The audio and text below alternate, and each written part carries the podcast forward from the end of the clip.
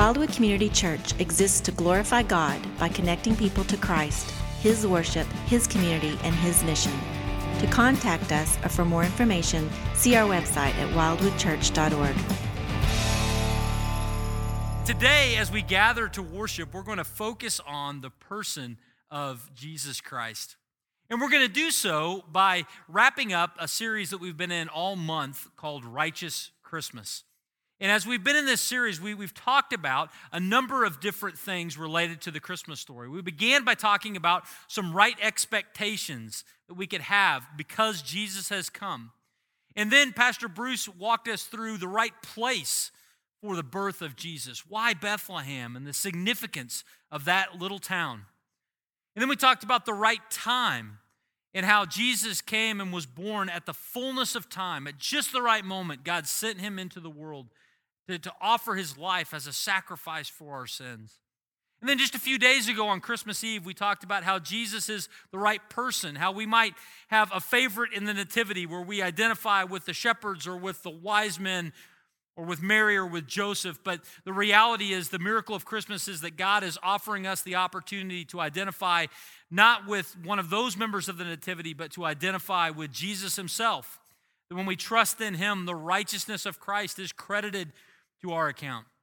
And so we've been talking all month about the righteous Christmas, and we're going to continue that or conclude that conversation today as we talk about the right plan, the plan that God has both for our salvation and for us to be able to share that message with others. And we're going to do that by looking at the story that Jeff so wonderfully shared with us earlier about the shepherds and the angels and the shepherds' visit to Bethlehem. And so we're going to read those verses first, and then we're going to back up and see a few things from those verses together today. If you got a Bible, you might want to take it out and open to Luke chapter 2. If you don't, we have the verses on the screen here behind me, but it's important for us, before we get to verse 8, to understand the context.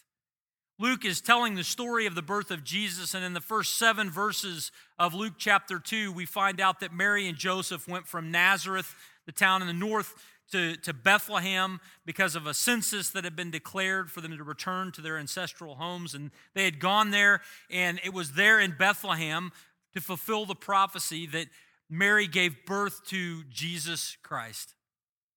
And God, after this birth, wanted to give a birth announcement to the people, and he did so, as Jeff said, not through taking out an ad in the newspaper, but by sending angels to make declaration in the sky.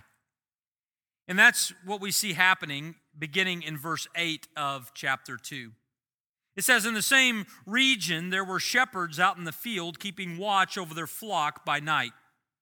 And an angel of the Lord appeared to them, and the glory of the Lord shone around them, and they were filled with great fear. And the angel said to them, 'Fear not, for behold, I bring you good news of great joy that will be for all the people. For unto you is born this day in the city of David a Savior who is Christ the Lord. And this will be a sign for you. You will find a baby wrapped in swaddling cloths and lying in a manger.' And suddenly there was with the angel a multitude of the heavenly host praising God and saying, 'Glory to God in the highest, and on earth peace among those with whom he is pleased.' Now when the angels went away from them into heaven, the shepherds said to one another, 'Let us go over to Bethlehem and see this thing that has happened, which the Lord has made known to us.'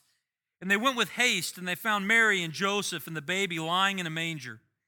And when they saw it, they made known the saying that had been told them concerning this child. And all who heard it wondered at what the shepherds told them. But Mary treasured up all these things, pondering them in her heart. And the shepherds returned, glorifying and praising God for all they had heard and seen, as it had been told to them." Now, in these verses, we see something of the right plan that God has to offer us at Christmas time, the plan for our salvation as well as the plan for us to share this message with others. And we're going to see that story kind of unfold for us as something we can respond to and do something with by looking at 4 different words in this story. Four different words that we're going to look at to help us make sense of this. And so when we get to each of these words, I'm going to say it, and then I want us to say it together to help us really zero this truth into our hearts and into our lives, okay? So the first word that we have in this story is the word Savior. Can you guys say that with me? Savior. The first word we have here is Savior. Now, that word is uttered by the angels who make this proclamation to the shepherds who were out tending their flocks in these fields. Now, it's interesting when you think about this. Once again, we have to get out of Bible mindset at times when we read the Bible, because we read the Bible and we see angels talking to shepherds, and we're so familiar with that story that we're like, of course that's what happens. When the shepherds get in the fields, the angels get in the sky, and they talk. But for the shepherds, this was very rare. As a matter of fact, it happened one time. The angels showed up in the sky, and they spoke to these shepherds one time, and they declared this message to them. That's why the shepherds were afraid. They were afraid because there were angels in the sky, and they had never seen that before. And so they were very afraid. But the angel said, hey, don't fear, because we have good news of great joy for you. There's something fantastic that has just happened. And verse 11 tells us what that fantastic thing is. It says, for unto you is born this day in the city of David a Savior who is Christ the Lord. There's our word. The Savior had been born.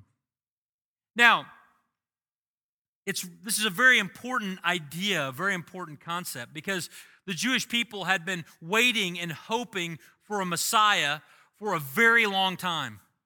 God had given promise after promise, prophecy after prophecy about one day Messiah coming and restoring the nation and providing for them in a big way and providing a covering for their sins. This is what God had promised to his people, and they had waited and wondered, when will Messiah come? When will he come? Will he come in my lifetime or in my kids' lifetime? They had waited and they had wondered when that time would be. And when the angels showed up in the sky, they were saying, the time is now. There's no more waiting. Messiah has come.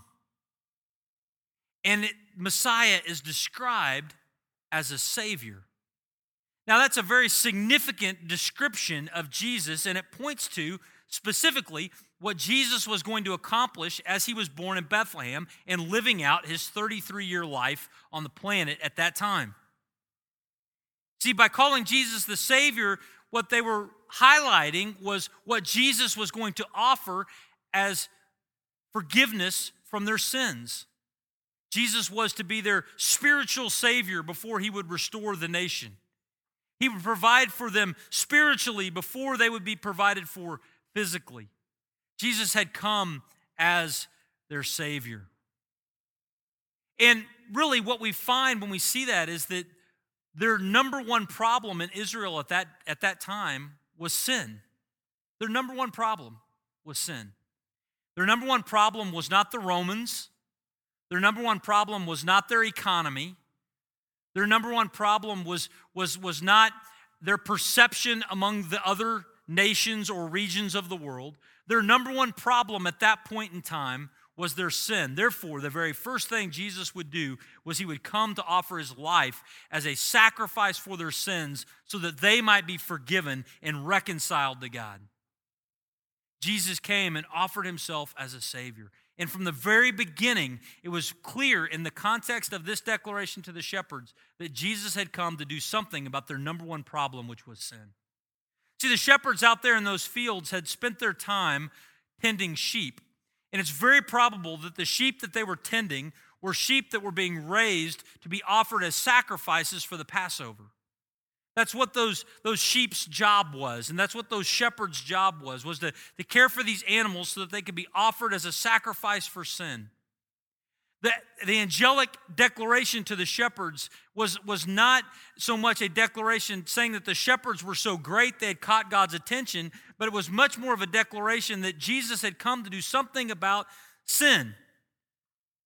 The shepherds were seen as ceremonially unclean because they were always stepping in something, following these sheep around. They wouldn't let them in the temple. They were considered unclean. They were guarding animals who were being raised to be offered as sacrifices for sin. See, there's the smell, the aroma of sin around those shepherds. And the announcement comes to them because it was a reminder that Jesus came to be a savior. Their number one problem in Israel was sin. And you know what the reality is as we gather here this morning, friends? You know what our number one problem is? Number one problem. It's sin. If you're here and you are in elementary school, your number one problem is sin. If you're here and you're in high school, your number one problem is sin. If you're here and you are post-high school somewhere, your number one problem is sin. Therefore, the angelic declaration that Jesus came to be a savior is a wonderful thing. See, many times we think that our number one problem is ISIS, or our number one problem is the price per barrel of oil, or our number one problem is the illness that we are facing, or the number one problem is the relationship that's struggling. Many times we think that our number one problem is something else, and so we're disappointed when we find out that life is hard. And we feel like God has abandoned us. But we need to remember that our number one problem, our number one need is sin. Because so many other things fan off of sin in our lives. See, sin is what separates us from God. Sin is what separates us from one another. See, God is perfect and holy, and we're not. And that we're not part is what the Bible calls as sin. It's what separates us from God. It's what separates and isolates us from one another. It's what causes the child to lie to his parents. It's what causes the husband to lie to his wife. It's what causes the angry reaction that is unwarranted. It's what causes the frustration or the alcoholism or the whatever in your life. Sin is the number one problem that we face. It is the problem that will greatly impact our eternity. And so when the angels come in the sky, they say that Jesus is the Savior. He's the one that has come to do something about our number one problem, and that is sin.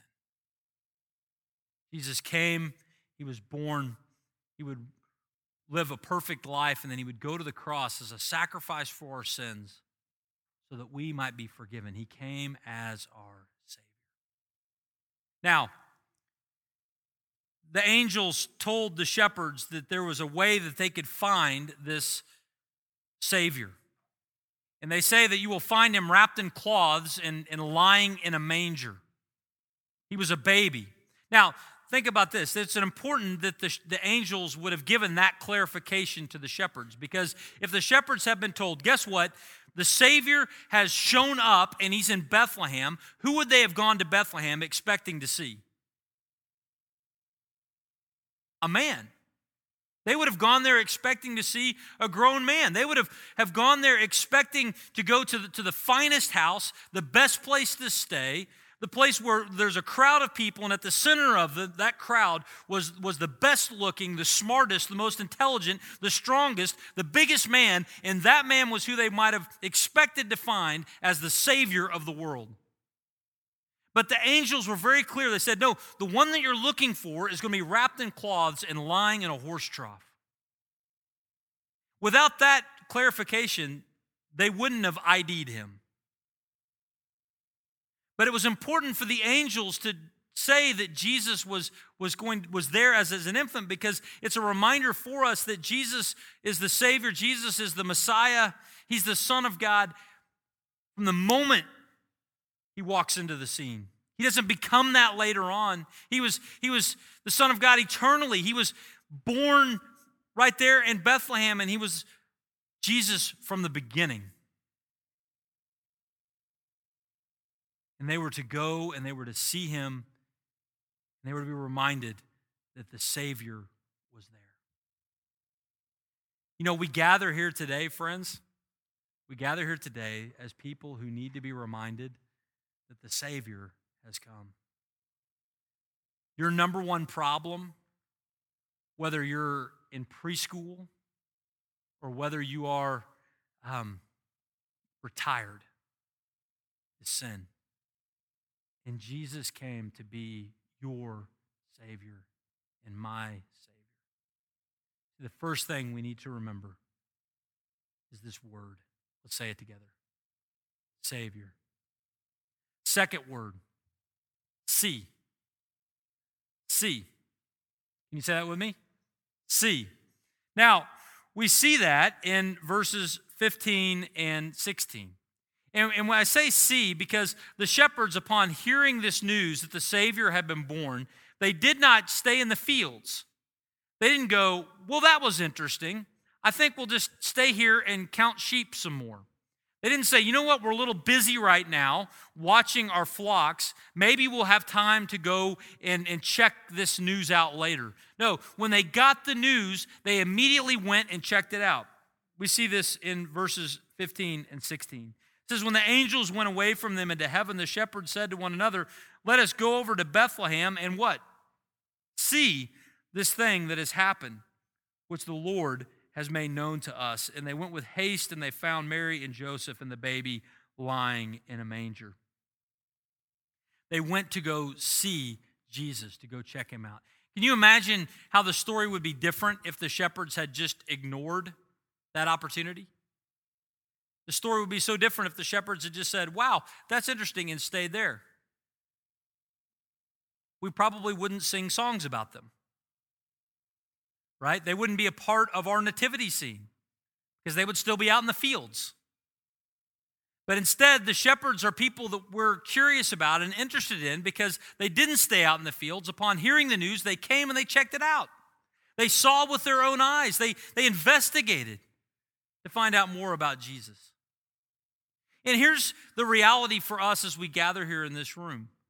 We need to be reminded that upon hearing the good news about Jesus, that we shouldn't stay out in the fields either, but we should go and check it out. You know, there are probably some in this room who have never placed their faith and their trust in Christ. They're here today. You're here today because somebody invited you. You're staying with somebody for Christmas, and you're in town, and you feel like you had to come. And so you're here, and you thought you were going to get out of it with the weather, but we had church anyway. And so here you are, and you're here this morning, and you're thinking, wow, okay, what does this mean? Well, the reality is that a declaration has come to you from God, from Scripture, from 2,000 years ago, and this Scripture is saying that a Savior was born, Jesus Christ, the one who is the Son of God. And upon hearing that announcement, it's my prayer and hope that you don't stay in the field. You don't go, well, that was interesting and nice, and maybe at some point later on I'll have time to think about that. But that you would reorganize part of your 2016.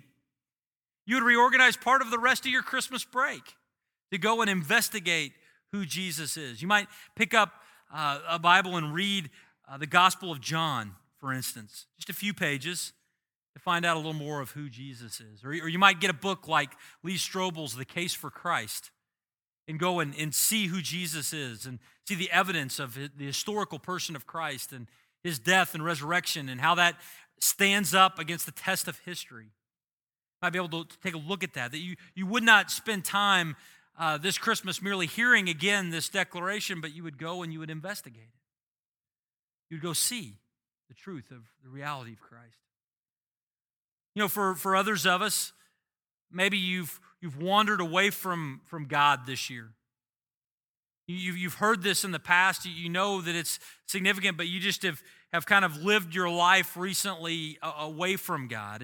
And my prayer for if that describes you is that you would not head into 2016 going with business as usual, your plan for fourth quarter 2015, but that there will be a spiritual change. That your desire for 2016 would not just be to get in better shape physically or to get in better shape relationally or whatever it is that you have in mind for the new year, but that you also would think about reconnecting with Christ.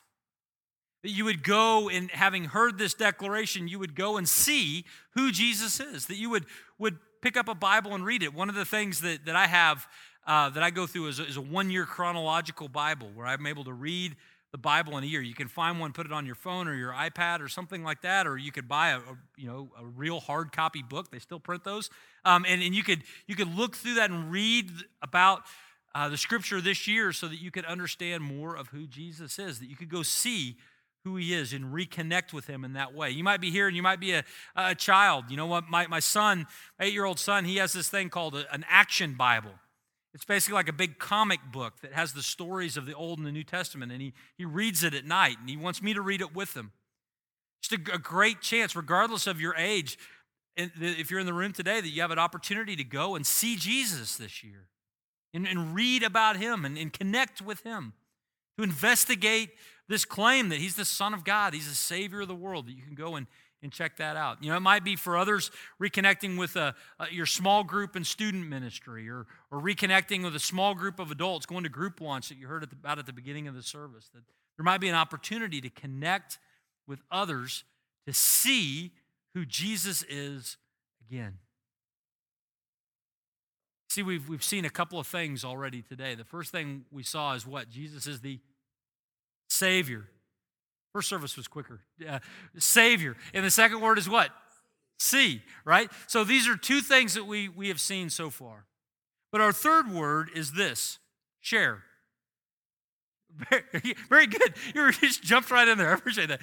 Share, right? The third word we have today is share. And I love this picture, because the shepherds, upon hearing such great news, they did not just keep it to themselves. They didn't just keep it to themselves. They went and they shared it with others. We see this in the latter verses here in 17 and 18. It says, and when they saw it, the shepherds, they made known the saying that had been told them concerning this child, and all who heard it wondered at what the shepherds told them. Verse 20, the shepherds returned, glorifying and praising God for all they had heard and seen as it had been told to them. The shepherds, upon hearing this news, were sharing it with others. They were sharing it with Mary and Joseph. They were sharing it later on. They shared it with Luke, who wrote it down in the gospel. They were sharing it with people in the town, and those they came in contact with. They were sharing this truth that Jesus had been born. And you know, what we see there is that sometimes there is news so good you just can't keep it to yourself. Sometimes there's a story so good you just have to share it with somebody else.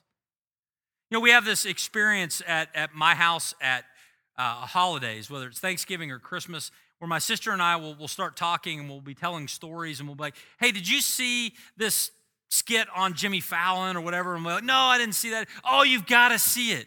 And so she'll pull it up on her phone, and we'll watch it. And I'm like, oh, you haven't seen this other one? Oh, you got to see this. And you know, there's some things that are just too good not to share, right? And we share them back and forth. Does your family ever do this? Anything like this? Sometimes there's stories that are just too good not to share. And you know what? We need to be reminded that the story of Jesus Christ and what he has done for us, the fact that he is the Savior that we have seen in Scripture, the one that loves us and who cares for us and who came and died for us, that is a story that is too good not to share. That's a story that we want to share with others. Sometimes we don't think of it that way. Sometimes we're much more likely to share other things. And we're familiar with this concept of sharing in a social media age, whether it's Instagram or Twitter or Facebook. We're very used to the concept of sharing. But sometimes we forget that the best news of all is also worth sharing with others. I was thinking about stories that are too good not to share. My friend Charlie Pask shared on Facebook a story the other day that I saw, and it moved me, and I wanted to share it with others, and I want to even share it with you now. So join me and watch this. Coach Peter Morales of the Coronado High School Thunderbirds in El Paso, Texas, makes no qualms about it. He has a favorite on this team. Mitchell, I need you to help me out with my coaching tips, Mitchell. Team manager Mitchell Marcus has a developmental disability. 1, 2, 3, and he far surpasses everyone here when it comes to love of the game. He's just an amazing person that our basketball team loves being around. Yay! Mitchell's mom, Amy, says he's always been that way. Mitchell always had a basketball. That was always what he wanted for his birthday. And because basketball is that important to him, on the last game of the regular season, the coach told Mitchell to suit up. What was it like to put on the uniform? I was very happy. I imagine you were. Just wearing a jersey was enough for Mitchell. But what he didn't know, what no one knew at the time, was that the coach planned to play him at the end, no matter what the score. You were prepared to lose that game. For his moment, yes. For his moment in time, yes. And so, with a minute and a half left, Coronado leading, but only by 10, Coach Morales put in his manager. And just started hearing Mitchell, Mitchell. But here's where the fairy tale fell apart.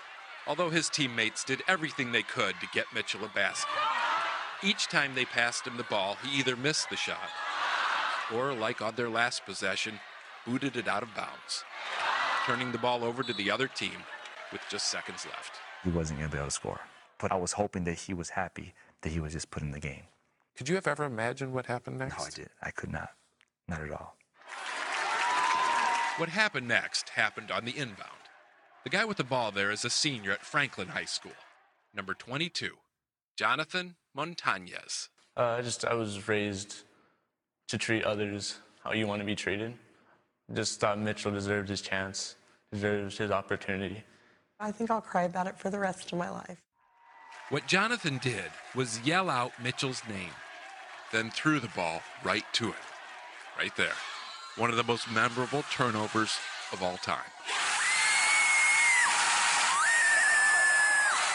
It wasn't the game-winning shot. When the buzzer sounded, Coronado had 15 more points than Franklin.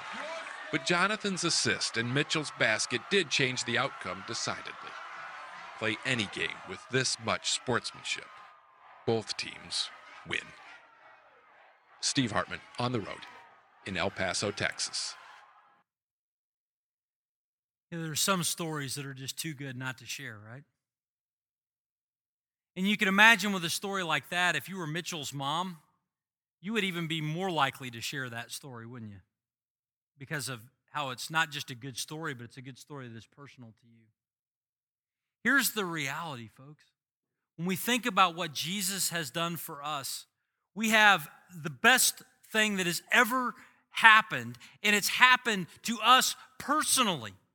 And not only that, but the Son of God has offered to offer his life as a sacrifice, not just for you and for me, but for everybody else in our lives. That is a story that is too good not to share.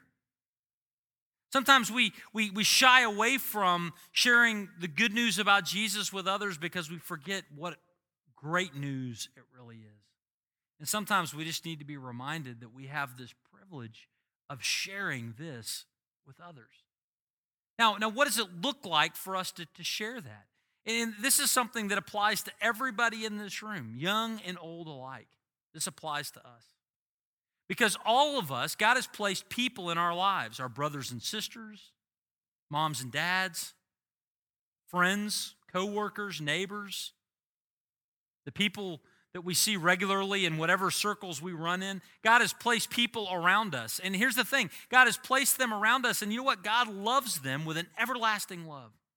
And he sent his son Jesus to die for them. And we have the opportunity to share that story with them.